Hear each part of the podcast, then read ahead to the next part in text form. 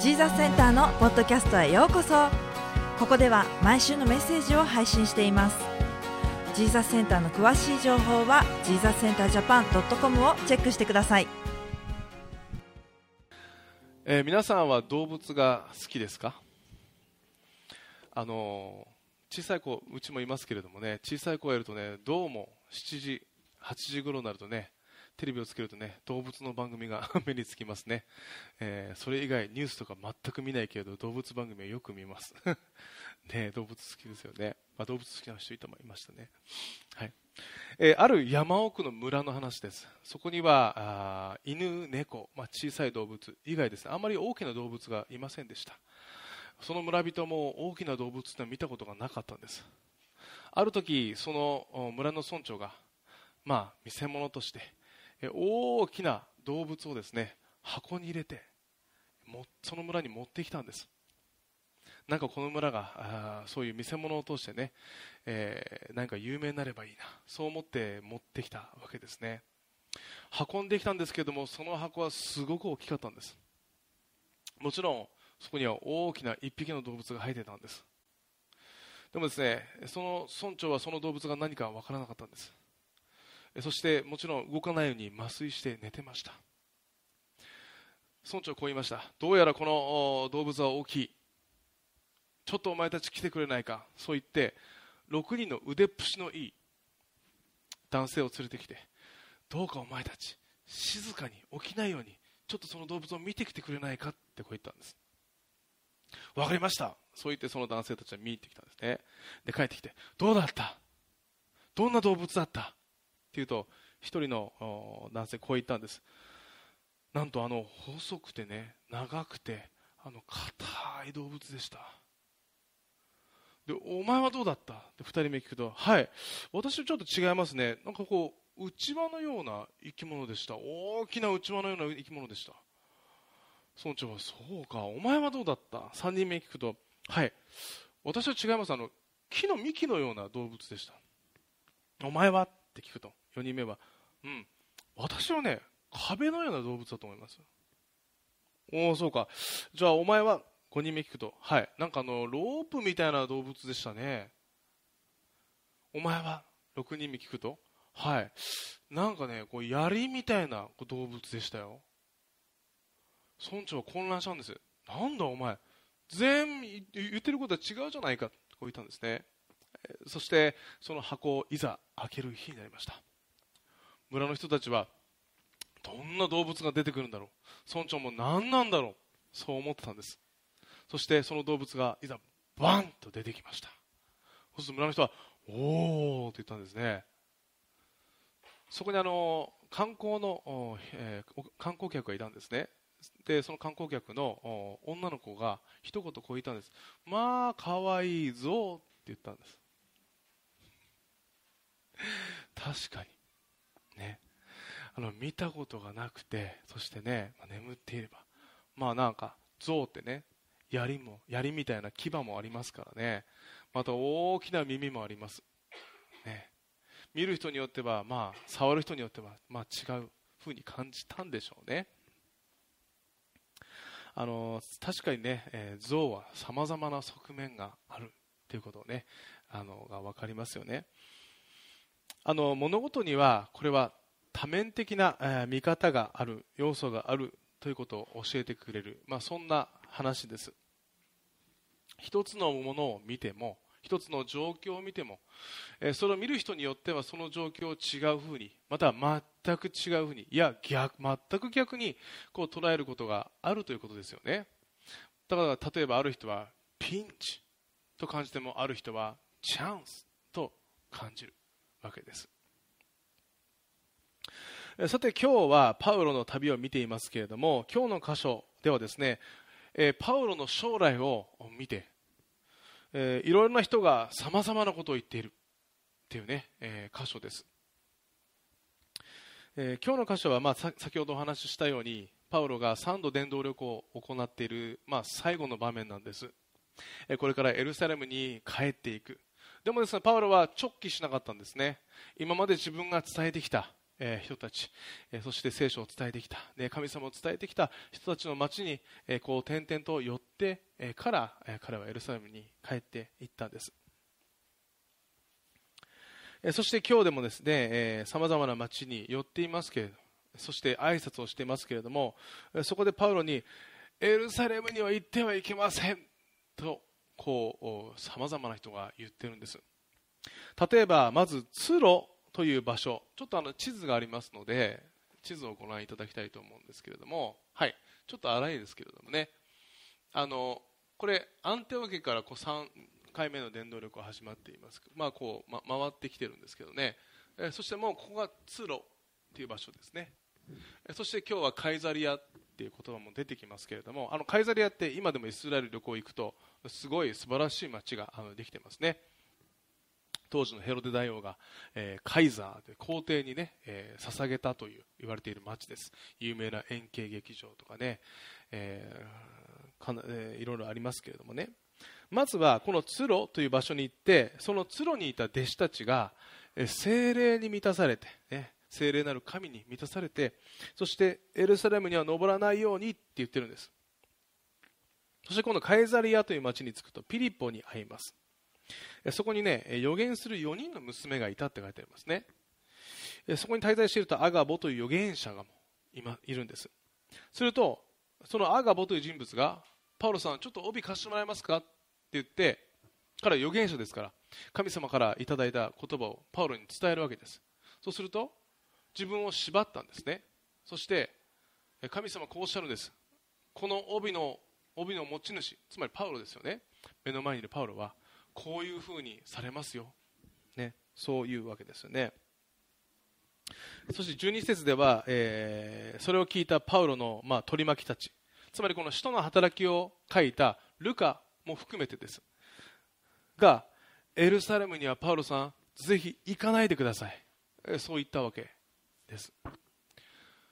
でもパウロは何て言いましたか？パウロはそこにとどまらなかったんです。そのままずっと進んでいったんです。でもよく考えてみてください。その一人一人は彼らの思った思いを伝えたんですか？違うんです。彼らのうちにいる聖霊なる神に満たされて神の導きによってパウロに伝えたんです。ね。聖霊によってパウロがエルサレムに登ったら縛られてしまう捕らえられてしまうそう話して止めたんです。じゃあパウロはこの聖霊なる神の声を聞かなかったのかってことです。皆さんどう思いますか？ね今までは神様のね神様が右に行きなさいって言うとパウロは右に行く。左に行きなさい。大胆に語りなさいって言うとパウロは語るんです。ね。でもパウロさんいろんな人にね言われて意固地になっちゃって。ね。パウロ行かないでくださいパウロさん。いや行く。いや行くって言ったらもうそれを止められなくなってしまった。わけじゃもちろんありません。あのパウロは自分がエルサレムに帰ったら何が起こるかなんて全て知ってたんです。自分はもしかしたら捕らえられるかもしれない。そう思っていたんです。だって皆さん考えてみてください。パウロが行く道いや行く行く町行く町でパウロの命を狙っている人たちがいたんです。ユダヤ人多くのユダヤ人たちが彼を捕らえようとしてたんです。エルサレムに帰ったらもちろんユダヤ人たちが反乱を起こしてパウロのところにとかかってくる。そんなのも想像済みなんです。また彼自身も聖霊なる神にそう言われていたかもしれません。でもそこでさまざまな人物が聖霊を通して語ったんです。パウロさん危ないですよ。エルサレムって取られますよ。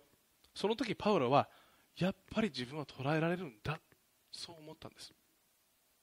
そう確信したでしょうね。でもパウロは捉えられることを見てなかったんです。その先を見てたんです。パウロはその後にこの当時このローマ帝国が治められヨーロッパはローマ帝国ですからこのローマ皇帝にまで行って彼は、えー、イエス・キリストの福音を伝えるっていうミッションを神様から与えられてたんです。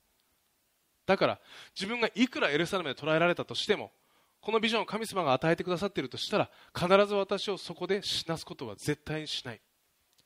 そして私を必ずローマまで連れてってくれるんだ。その先をパウロは見てたんです、ね。えーだからこそ今日の13節でパウロはこう言います。あなた方は泣いたり私の心をくじいたりして一体何をしてるんですか？私は主イエスの皆のためならエルサレムで縛られることばかりで、えなく死ぬことさえも覚悟してますって答えたんです。パウロはみんなの声を精霊の声を聞かなかったわけじゃなかったんです。ね、全ての忠告は知っていたんです。そしてそれをも受け止めて神に与えられた使命そして私のミッションはただエルサレムに帰ることじゃない、ね、その先を見ていた、ね、全ては覚悟の上だった、ね。そうだったんですよね。つまり周りの人たちは精霊の声を聞いて不安になったんです。まあもちろんそれはパウロへの愛でしょうね。優しさでしょう。パウロさんがいなくなってしまうかもしれない。縛られてしまうかもしれない。命が取ら,、えー取られてしまうかもしれない。自分がお世話になったパウロさんに危害が加わってほしくない、ね、つまり、えーパウロの弟子たちはこの精霊の声を禁止と捉えたんです。でもパウロはこの精霊の声を禁止じゃなくて忠告と捉え警告と捉えてそして神の計画をその後も見ていたんですね。こんなにひるまずに神様の計画だけを見てる人ってねあの素晴らしいと思います。パウロぐらいじゃないかって思いますけれどもね。だってもしパウロがこの時に仲間たちの言葉を聞いてねあそうだな確かになあの危ないこれはもう行かない方がいいねダメだわってねこう 栃木弁でねもう行かねえって 言ってたらですよ。その後もうこれで使徒の働き終わっちゃうんです。でもその後にパウロはねちゃんと神の計画に沿って行って歩んでローマ皇帝のところまでその福音を伝えたんです。ねえーだからね私たちも人生のうちにね何か決めなければいけない。重要なことを決めなければいけない。ね。その時にはもちろん周りの声も必要なんです。でもね、えーまずね私たちは神様に祈りそしてその神様の計画を聞く必要があります。あの旧約聖書の信玄の16章の9節でもこういう言葉がありますね。人の心に自分人の人は心に自分の道を思い巡らす。あ上スライドお願いします。しかしその人の歩みを確かなものにするのは主であるって書いてあるんですね。え私たちはさまざまな思いを巡らすけれども神様は必ず私たちの歩みを確かにされるんだ。だから私たちはいつも神様にこの私たちの、ね、計画を聞くべきだってことですね。そして今日の箇所を見る限りでは、ね、私たちイエス・キリストを信じるときにそれぞれのうちに聖霊なる神が宿るんです、ね、神様が共にいてくださるんです、で聖書を見ていくとねその聖霊なる神が私たちにも訴えてくださる。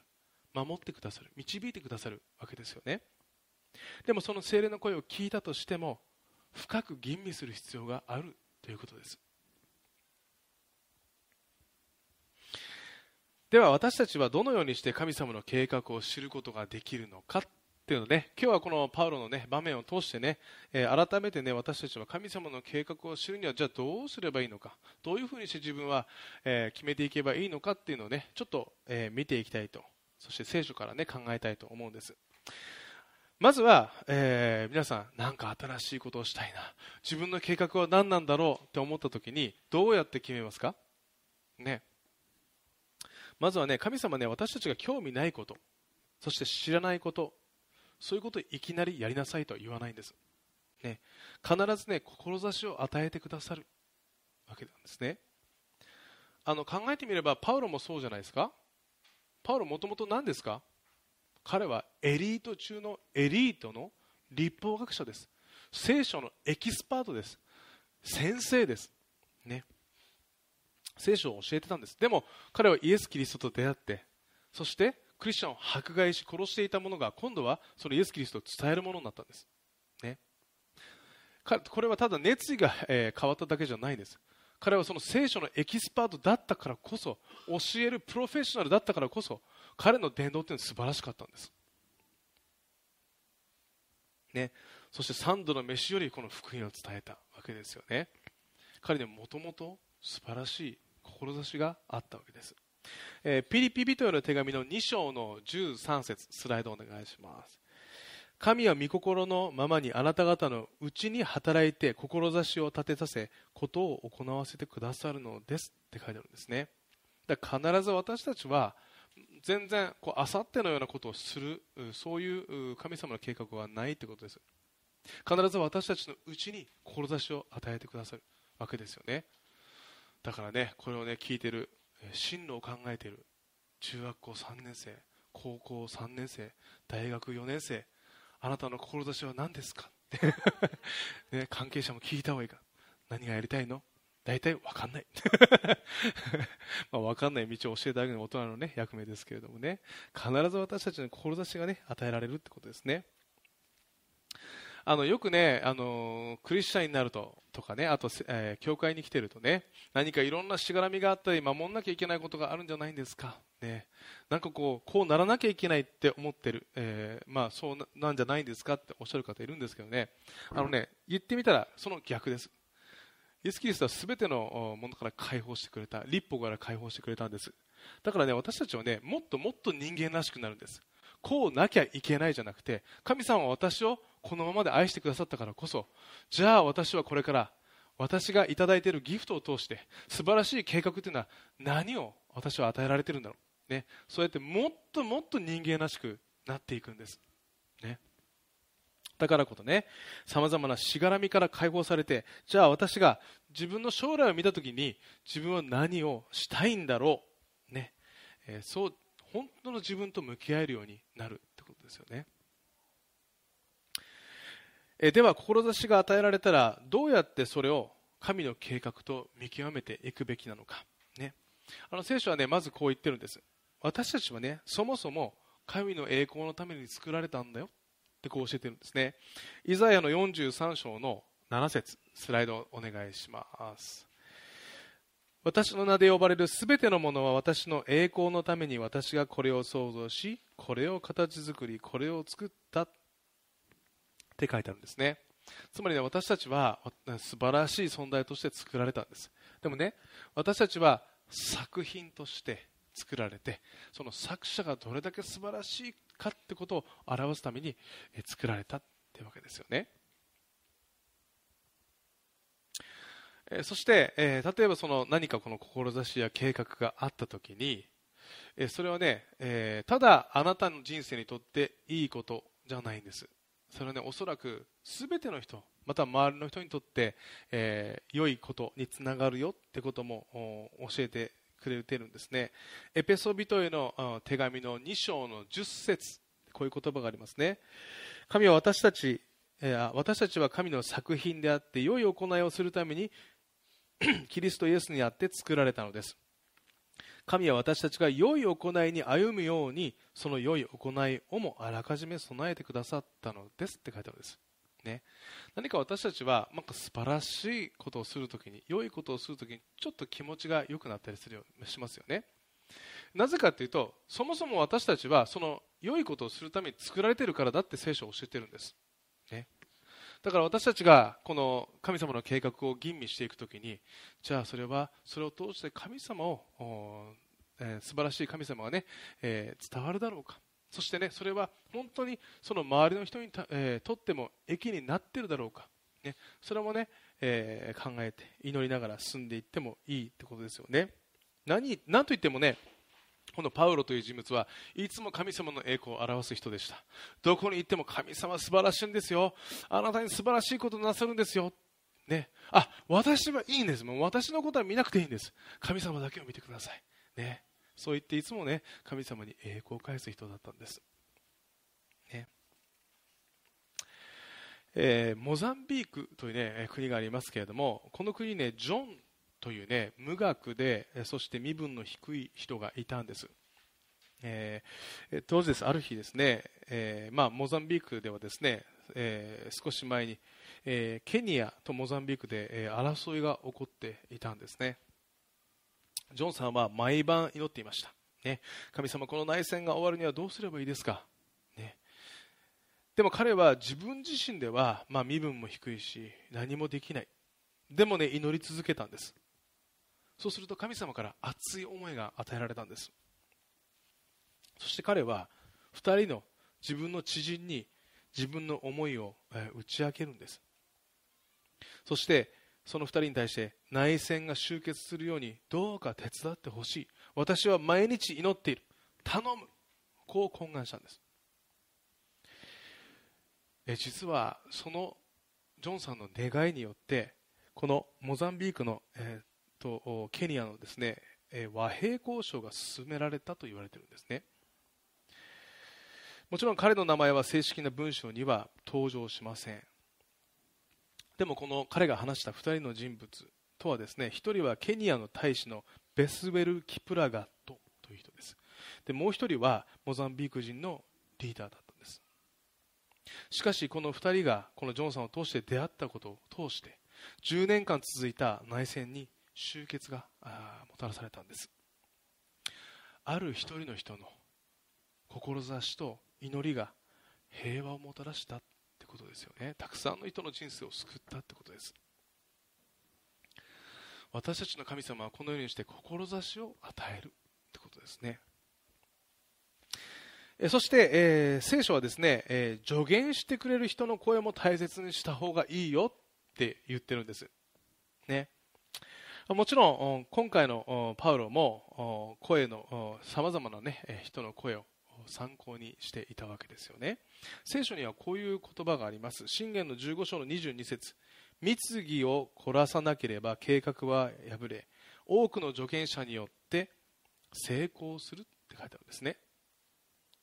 信玄の24章の6節あなたは優れた指揮のもとに戦いを交え多くの助言者によって勝利を得る、えー、こういう言葉があるんですよね。確かにあの旧約聖書の歴史を見ても必ずその偉大なリーダーにはその上に立つ助言者って人がいたんです。そしてその助言者からいつもさまざまなことを学んでそしてリーダーになっていったわけですよね。あの紀元前1500年頃のモーセもそうです。自分はもう当時200万人の、ね、民をエジプトからも脱出させた偉大なるリーダーだったんですけれども彼はさまざまな人の声を、ね、聞きながら、え、神様の御心をずっと求めていった人だったんです、ね。えー、私たちは助言者の声そして聞く耳を持つべきだと書いてあるんですけどね。この助言者っていうのはなんかこう会社における何かのプロフェッショナルとかなんかこう教育におけるプロフェッショナル、まあ、そういう人の声ももちろん必要です。でもここで言う預言者っていうのは神様を求める上で成熟した人です。つまり祈りが深い人ですね。神様にいつも信頼している、ね。えー、そういう人と共に祈ってもらう。ということですね。例えば夫婦で祈り合ったりね。または家族で祈り合ったりする。ね、えー、ということですよね。そして自分のね歩みが、ね、神様の御心をまっすぐに歩んでいくことができますようにと求めていくことです、ね、私たちもねいつも謙遜に、え、耳を傾ける必要があるということですね、え、そして今日の最後のポイントは御言葉です、ね、まさにこの何といってもこの聖書の言葉は私たちの神様が私たちにダイレクトに伝えているメッセージの一つ一つなんです、ね、ある聖書の言葉ではこの御言葉は蜜です。蜜蜜のように甘い、ね、本当に私たちの人生をねこの御言葉をなめるときに本当に甘い人生に変えられていく、ね、そうも言われているぐらいですからね。また神様から与えられたラブレター、ね、私たちの人間としての設計図。何か間違ったことがあればそこに書いていけば私たちをね、えー、その人生を修復することができるような設計図とも言われています、だからこそこのね御言葉を軸に私たちは神様にねこの人生を委ねていくということもね必要なわけですえ今日は最後に1人の方を紹介したいと思いますソマーさんね、という方ですけれども、この方はですね株式会社サンビルダーという、ね、会社の創業者でもあります、相馬浩二さんという方ですね。えこの方ですね、現在の神戸を中心にあの建物、まあ、住宅の分譲とかで不動産仲介とかですね、まあ、約50箇所の賃貸マンション、事務所などを管理している、まあ、会社、この株式会社サンビルダーっていうのの会社の創業者になります。でもですね、このサンビルダー今すごく大きなグループ会社になっています。このグループ会社は、えー、合計10個の、まあ、あの、法人があるんですけれども、それを統括している今は、えー、サンビルダーホールディングスの監査役にもなっていらっしゃる方ですね。えー、でもですね、えー、現在は、まあ、あのクリスチャンとして、えー、クリスチャンのリーダーとしてさまざまなところで、あの経済界のね、え重要なところでも講演を行ったりまたあの議員さんの前でも大々的にね自分の会社や自分の信仰を明かしされているようなあの人ですね。えこの方のですねちょっとね、えー人生を紹介したいと思うんですけれども、ソマさん、えー、不動産業をしていますけれども、その初めはですね、あの若かりし頃、えー、18歳の時に、えー、商売人を目指して、そして上京します。そして初めはサラリーマンなんです。そしてね、全国をこう各地をこう転々としているような商売の、まあ、サラリーマンだったんですけれどもね、あのこの内容がですね各地を転々としてあの無料で老人に物を配ってそして最終的に高いベッドを売るっていうあの催眠商法的なねあ気をつけてくださいね皆さんね。いい話っていうのはねあなただけにいい話があるんですけどっていうのはねあんまりいい話じゃないんですよね。だってなんでじゃそのそれを私に言うんですかっていうね。気をつけてくださいね、えー、そういうまあ催眠商法のまあ会社にいたわけですけれどもね。もちろんそういう商法ってあんまりうまくいかないわけですね。あのある日出張先で自分の会社が倒産したって聞くんです。あのその後は別荘のまあ不動産売買にこう携わるんですけどその会社もなんと1年で倒産してしまいます。なんと19、20歳でですね自分の働いた会社が2つも倒産してしまうというねあのことを経験したんです。でそもさんこうおっしゃってます。10代の2年間で2つの会社の倒産を経験したのは大きかったです。今考えると神様の計画の中にあったと思います。いろんな土地にいろんな人がいるんだなと思いました、ね、この若かったソマさんでしたが、まあ、お金を出してもね経験ができないような人生経験をしたとおっしゃってるんですね。あのそもそもこのソマさんがこの教会や聖書に触れたのは小学校の時でした。そして中学1年生まで神戸市内にある、えー、青谷ルーテル教会に通っていました。そしてですね、まあ、若くしてさまざまな経験をしたこの相馬さんでしたけれどもね、えー、こうおっしゃってるんですね、まあ、祈り方も何もわからない人間でしたけれど人生これからどうなるんだろうという不安の中で寝つけない時期に自然と神様助けてくださいという言葉が出ました。今考えたらその言葉に神様が答えてくれたのかもしれません、ね、もう本当に若くしてえ2つ2社も倒産してもう自分はこれからどうすればいいんだろうと思った時に心の底から神様はどうにかしてください。こう祈ったわけですよね。その後に元の,、まあ、その不動産業の,、まあ、あの上司に当たる方と会社を立ち上げてそして不動産仲介業のを創業します。でこの元上司はですね1年でヒュッといなくなってしまったそうです。そして一人で両親の家に居候してそして仕事をしていたんです。そして、まあ、あの当時ね少しまとまったお金ができたので、まあ、ヨーロッパに旅行に行こうと思ってヨーロッパ旅行をしたんですけれどもその時に自分の英力英語力のなさに絶望したんですって。で英語でコミュニケーションしたかったけどできなかった。そして日本に帰ってきて自分の英語力をこうちょっと伸ばしたいと思って英語のクラスを探していると今度近くの教会の英語クラスがねアメリカ人の宣教師がやってたこの英語クラスにこう結びつくんですね、えー、その、まあ、英会話学校に行っているとたまたまそのクラスのゲストでアメリカ人のクリスチャンのビジネスマンでアメリカタッパーウェアという、ね、会社のえー、副社長の方が来ていてこう言ったんですって。聖書は最高のマネジメント本だってこう言ったんですって、えー、それを聞いたソマさんはこうおっしゃってるんです。それがきっかけで聖書の読み方が変わってきました。自分がしてほしいように人にしてあげなさいという言葉のように自分の利,、えー、利益中心ではなく相手の側に立ったビジネスを考え始めましたっていうね。そして23歳で一戸建て分譲事業29歳の時には分譲マンション事業を始めることになるんです、まあ、特にこのですねマンション事業を始める、まあ、これ莫大なお金が費用がかかるわけですよね。あのこの時にえー、たまたまですね買った土地それがたまたまそのマンション用と分かったんですって。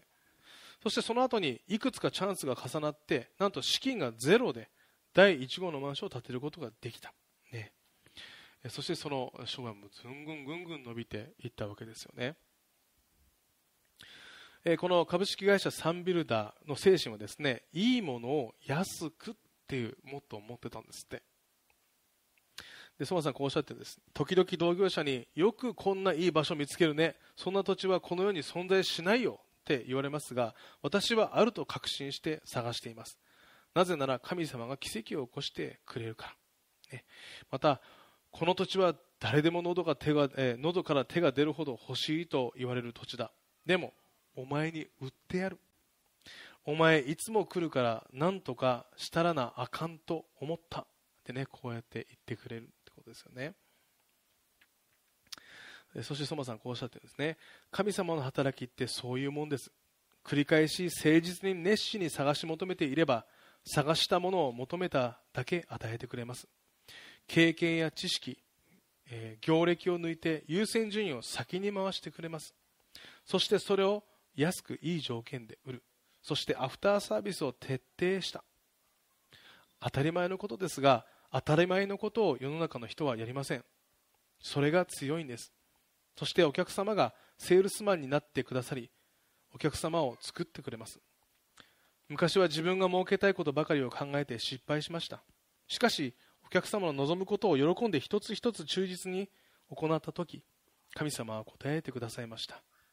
誰でも本音と建前を分けず聖書に忠実に従っていれば求めていた時は逃げていたものが向こうから勝手に向かってきます。オイルショック。バブル崩壊と景気の波はありましたが事業は順調に神様によって守られました。とソマさんはねご自身の経験をこう振り返ってるんですね、えー、詩篇の119編の97節。こういう言葉があります。どんなにか私はあなたの見教えを愛していることでしょう。これが一日中私の思いとなっています。私たちがこの聖書の言葉を心に住まわせてそしてこのあなたの見教えを私の思いとするときに神様のメッセージをね私たちの思いとするときに神様ご自身が私たちを祝福してくださるということですね。さて、え私たちもさまざまな人生のステージにいると思います。でも皆さんまだまだ私たちの人生には素晴らしい計画があるということをね今日もう一度思い起こしたいんです。そしてその計画を求めていくときにね私たちの思いや思いに働いてくださったりまた御言葉を通して導いてくださるということですね。その一つ一つをね今週も思い起こしながら神様の祝福の道を歩んでいきましょう。それでは一言お祈りします。愛する天のお父様あなたご自身が私たち一人一人を素晴らしい作品として作ってくださっていて感謝します、えー、そして私たちの人生の人生にはあなたが与えてくださる素晴らしい計画があることを感謝します。神様あなたと共にその素晴らしい計画を一日一日求めていくことができますようにどうか導いてください。イエス・キリストの皆を通して感謝して祈ります。アーメン。